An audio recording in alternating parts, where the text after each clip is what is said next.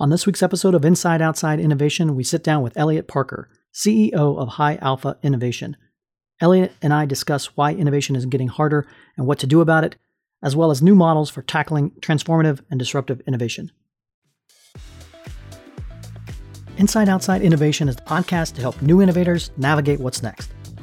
Each week, we'll give you a front row seat into what it takes to learn, grow, and thrive in today's world of accelerating change and uncertainty. Join us as we explore, engage, and experiment with the best and the brightest innovators, entrepreneurs, and pioneering businesses. It's time to get started. Welcome to another episode of Inside Outside Innovation. I'm your host, Brian Ardinger, and as always, we have another amazing guest. With us this week is Elliot Parker. He is the co founder of High Alpha and CEO of High Alpha Innovation, which is an Indianapolis based corporate venture studio which partners with organizations to create and launch new ventures. Welcome, Elliot, to the show. Hey, Brian. Happy to be here. I'm excited to have you here because you and I have crossed paths a couple different times with the stuff that you've been doing in startup and corporate innovation work outside the core tech hubs and the stuff that High Alpha has been doing. Over the last decade, we've seen a lot of changes in innovation, and, and a lot of innovation has actually come to the work of innovation. Can you give us a brief history of and the evolution of High Alpha and this venture studio model? Yeah, so High Alpha is a venture studio based in Indianapolis. What that means is we're a combination of a build function with a source of capital. Think about it as a venture capital fund that builds companies. Now, I'll make a small correction to the intro. I'm not a co founder of High Alpha. I actually joined about three years ah. ago. High Alpha has been around for five years. Uh, it was started by some friends of mine five years ago. They'd been working together in a company called ExactTarget. Our managing partner at High Alpha, Scott Dorsey, founded about 20 years ago.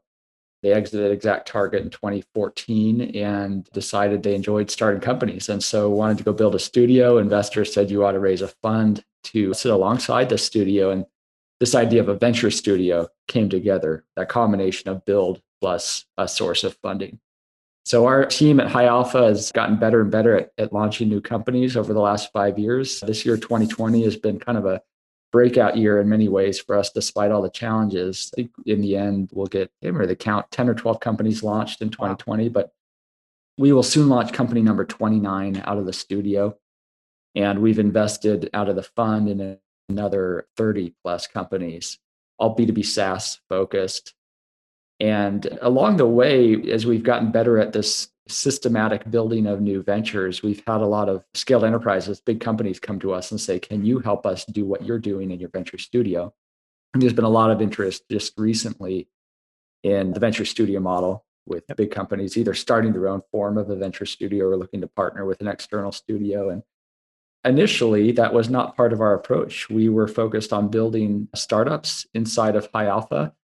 But it makes a lot of sense to team up with scaled enterprises to do this because although it may take us longer together to build a new startup than it might if we were doing this on our own you know we can launch a new startup every four weeks but hey if we can build a startup with a big co as a co-investor with us and potentially as a first customer or distribution right. partner for that startup that startup's got a, a much better chance of getting to scale and getting to scale quickly so we're very very excited about teaming up with big companies to do this. So that's the that was the uh, the impetus behind High Alpha Innovation, which we created earlier this year to focus specifically on applying this venture studio model with partners like universities and corporations. So we've seen this happen where corporations are looking at the startup realm and saying, "Hey, how can we move as fast? How can we launch things that we're seeing out in the market that these disruptors and that?"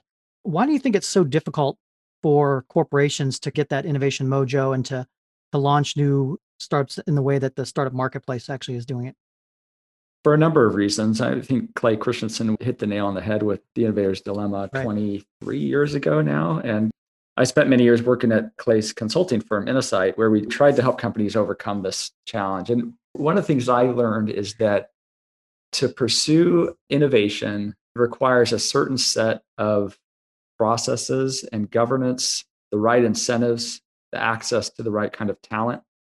And when you're building a scaled enterprise, you're not optimizing that scaled enterprise for learning and for innovation. You're optimizing that scaled enterprise for execution. And so you develop a certain set of governance, talent, process, and incentives that help you execute and to do so at scale. And to take that operating model and say, now we're going to try and deploy this model to go learn doesn't work.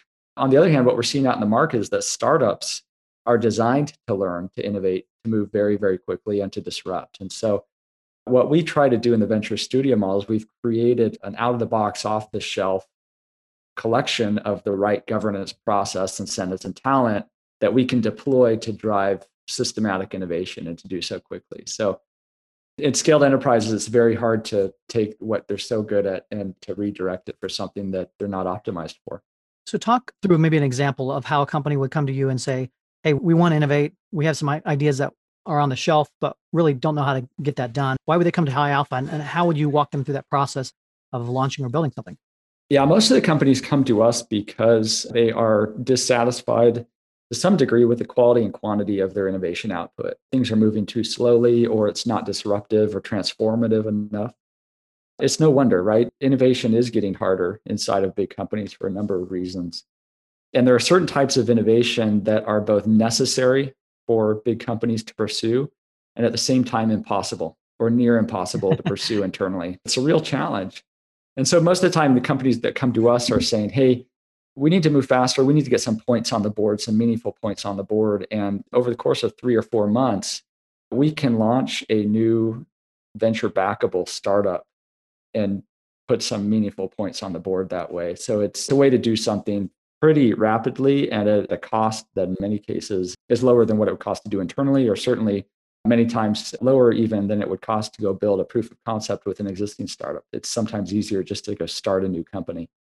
So in that particular like functionality, how does it actually work? So a corporation comes to you and say, "Hey, we need some innovation." They come to you. You work with your team to iterate and build and execute on some of these new models and MVPs, so to speak. And then at that end of it, do they get that company, or is it a company that starts as a startup that, that they work with? Walk us through. Yeah, that. good question. So we deploy the same model that we use in our core venture studio. And in our venture studio, we found it very important to rely on what we call forcing functions to make us develop the confidence that we need to make informed launch decisions and to get things built. That's how we launch a new company at a regular cadence. So that when big companies come to us, we can start at many different points in the process. We might start at the beginning and say, big company comes to us and says, Hey, there's this kind of strategic area we need to go learn more about, or we need to build some optionality within. And we will start with a blank whiteboard, mm-hmm. use our process to generate a few hundred business ideas in the first few weeks, and then take those ideas through an evaluation process that culminates in a sprint week where we take the top ideas and try to compress the first six months of a startup into a week. And at the end of that week, make a good informed go, no go launch decision. In other cases, companies are coming to us with something they've already maybe already prototyped or they've developed internally. It's just not moving fast enough. They feel like it's got opportunity outside the business. And we can take those things and put them through the later stages of our process, run through a sprint, design a best case business model hypothesis, go launch that business, and then support it post launch to make sure it's got the best chance of succeeding that it possibly can get. So this makes a lot of sense for innovations that are H3 or on the farther out horizon that it's harder for an existing company to execute on. What's your take on innovation that's maybe closer to the core? Should companies be looking again to outsource that and or build the competency within their own walls to do the H1, H2 type of innovation? Yeah, no, in most cases, companies should be doing that internally and they're well equipped to do it. There are a lot of things about our process that can be applied to that. But in most cases, that tactic of setting up an innovation team walling off that innovation team from the core to a degree and letting them go pursue opportunities is the right thing to do to go pursue kind of core adjacent H1, H2 types of innovation. What we say when we're going through a process with a big company to do this, you know, 80% of the ideas that we'll generate along the way are things that they should be doing internally on their own, or maybe in partnership with a startup that's already doing it out in the market. It's only 20% that fit this model of let's go build an external startup to solve this problem. And that applies when there is a high degree of ambiguity about how to proceed, meaning learning is more important than execution in the beginning. And then, secondly, it's likely that the end solution is going to conflict or challenge the core business in some way, meaning it, it might be competitive, but it might not even be that. It might just be that the new business is going to reprioritize stakeholders differently, for example, or apply a subscription model rather than a per unit pricing model, things like that, where if that's the case, oftentimes a startup is actually better equipped to win in that environment than the established company is. And so let's go build a startup together that can compete and win, but also leverage the strength of the big co to do it. You know that funding, launching, and growing a startup is ripe with opportunity. But there are legal pitfalls too intellectual property considerations, data privacy regulations, and corporate governance issues, just to name a few. To ease your way, Husch Blackwell has created a startup diagnostic tool to help you stay focused from formation to exit strategy. Feeling uncertain about the legal issues facing your early stage company? Get started at startupdiagnostictool.paperform.co. Back to our show. Yeah, it's less likely that the large corporations' antibodies will have a chance to kill the, the new thing before it has a chance to get growing and, and moving forward. Yeah, and in particular, that's part of what we come in with skin in the game, right? The idea of setting up an external company with shared equity and bringing in other investors and things like this is for some companies, this is a new idea. And many wonder, well, why would we give up equity or why would we share in that? And a couple of reasons, which you, one you just hit on, by having professional company builders in a venture studio having a small stake in that business with you, that thing's more likely to succeed. It's less likely to be pulled back into the core prematurely, it's more likely to succeed because as a venture studio, this is what we do all day is build companies and support them. We're going to do everything we can to make sure that company succeeds. It's a way to safeguard it. It's also a way to ensure that that thing's going to just move faster than it would otherwise. We are less reliant on the incentives, talent, governance processes of the core. So the other thing we talked a lot about with corporate innovators, the pushback is, well, why don't we just go out and invest in a venture fund or why don't we go out and just buy companies? To fill that innovation void. What are your thoughts on pluses and minuses to those particular models? That can be a great approach too. I think about all these things as complementary tools in the toolkit. It depends on what a company needs to achieve. The way we think about it is you've got to ask yourself two questions How much innovation do we need, and how soon do we need it? If you need a lot of innovation, meaning you've got to take some drastic steps to reinvent your core business model to transform the company, and you need to do it yesterday, well, you're probably spending more of your time focused on acquisitions as a way to drive innovation. On the other hand, if you've got more time, you don't need that innovation immediately, you've got some time to learn and to build some optionality, going out and making investments, striking partnerships, building new can be great things to do. I think about CVC as a powerful tool primarily for learning about what's cutting edge in a certain space. Mm-hmm. So a, lot of times companies start a corporate venture fund with the goal that, hey, we're going to go make investments. These investments are then going to flow back into our core operations in some way and transform our company. And that rarely turns out to be true. But what can be very effective about the CVC approach is we can go out and learn about what startups are doing in that space. The CVC team should be closely plugged into the strategy team to be able to say, here are things that we're seeing on the horizon that will impact our business we need to be thinking about. With external building option through a venture studio, the, the goal is a little bit different. It is learning, but it's also, I think, more about building optionality. So, what I mean by that is if you're operating in an environment of uncertain futures where we don't know what's going to happen, the best way to maximize returns and minimize risk is to go run as many experiments as you can at the lowest possible cost per experiment building startups. In fact, that's how we do that in business. It's how we run cheap experiments. Uh, you know, cheap in quotation marks. It's, it's relatively cheap to go build a startup uh, rather than centralize that innovation and have it fail inside your core business. So, oftentimes companies will look at a landscape or a set of opportunities out in the market. There isn't anyone doing exactly what we would like to see exist in the market. there is no startup to go invest in that's doing it quite right. So what we say is, well, let's go build it let's go build it from scratch. Let's custom design it to fit the need and let's assume that other people have that same problem. And there's a big opportunity there that we can go exploit. So, can you give us any either case studies or examples of companies that are doing it well or things that you've seen that have worked in this new model? A lot of interest just recently. Companies either building their own venture studios or looking to partner with others. I think we're at the front end, in fact, of a wave of this. When High Alpha was launched five years ago, I don't think anybody was using the term venture studio. In some ways, this wasn't entirely a new model. Idealab has been doing a version of this for right. 20 years and so on, but it was a new term. And now, at last count, there were over 600 venture studios or startup studios around the world. There's been an explosion. And I think we'll see the same thing in big companies. You know, 15 years ago, a lot of companies were starting to play with the idea of a corporate venture capital fund. Now, nearly every large company has one Uh, we're at the front end of a similar wave with venture studios. Some companies are starting to deploy it 15 years from now. Most will either have a venture studio or be partnering with an outside venture studio to do it.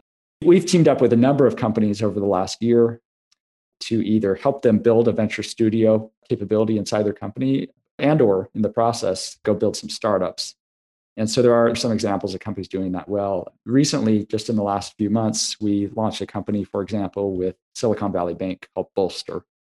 That's a good example of how this model works, where we were looking for opportunities to innovate in the ecosystem in which Silicon Valley Bank operates, identified a need for early stage venture backed startups where they need access to fractional talent, both at the senior leadership level or at the board level and decided to build, in essence, a, a, came up with an idea for a marketplace that would combine people willing to provide that level of support and the startups that need it.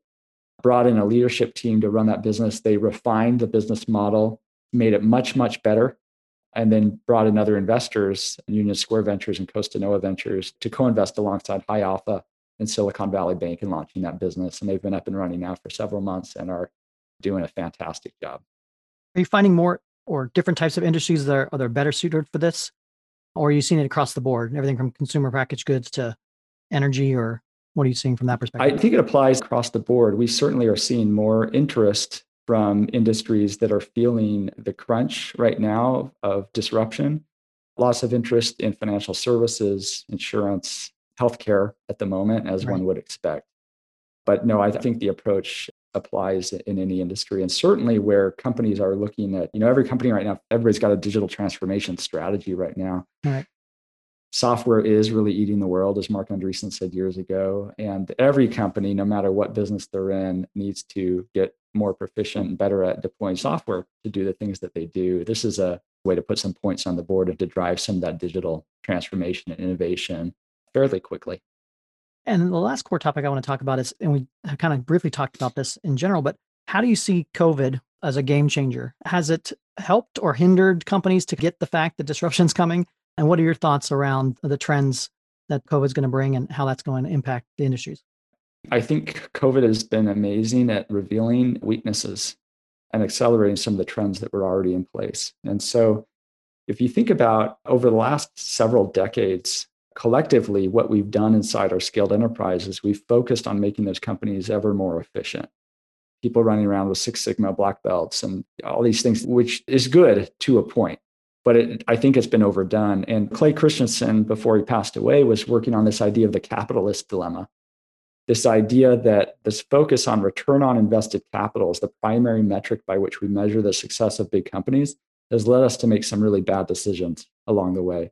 I think he was onto something big. Mm-hmm. We focus so much on making big companies really hyper efficient in their operations. Think about the way that we run supply chains. Uh, very little redundancy or resilience in supply chains. And then COVID comes along and reveals the fragility that this efficiency causes. And I think there's now a, a look, a lot of companies are looking at how do we become more resilient rather than efficient. We need to accept a certain level of capital inefficiency to make sure the company sticks around for the long term. And this is the role that innovation plays. Over the last few decades, so much innovation has been focused on driving capital efficiency. This is absolutely the wrong objective. It results in a heavy emphasis on core innovation. I think a better focus for innovation is resilience. And if we can direct some of our innovation efforts to that goal, recognize that it's going to be a little bit capital inefficient by design, we'll have better outcomes in companies that can endure, not only endure challenges like COVID, but come out of them stronger than they were before. Elliot, thank you very much for coming on Inside Outside Innovation and telling us about what's going on and, and some of the trends that you're seeing. If people want to find out more about yourself or about High Alpha, what's the best way to do that? So we're at uh, highalphainno.com. That's high alpha I N N O. Uh, people can find me on Twitter. I'm occasionally putting out some tweets at ER Parker. That's probably the easiest way to get a hold of me. Well, Elliot, thanks again for being on the show and looking forward to continuing the conversation in the future. Appreciate it. Thanks, Brian. That's it for another episode of Inside Outside Innovation. If you want to learn more about our team, our content, our services, check out insideoutside.io or follow us on Twitter at the IO Podcast or at Ardinger. Until next time, go out and innovate.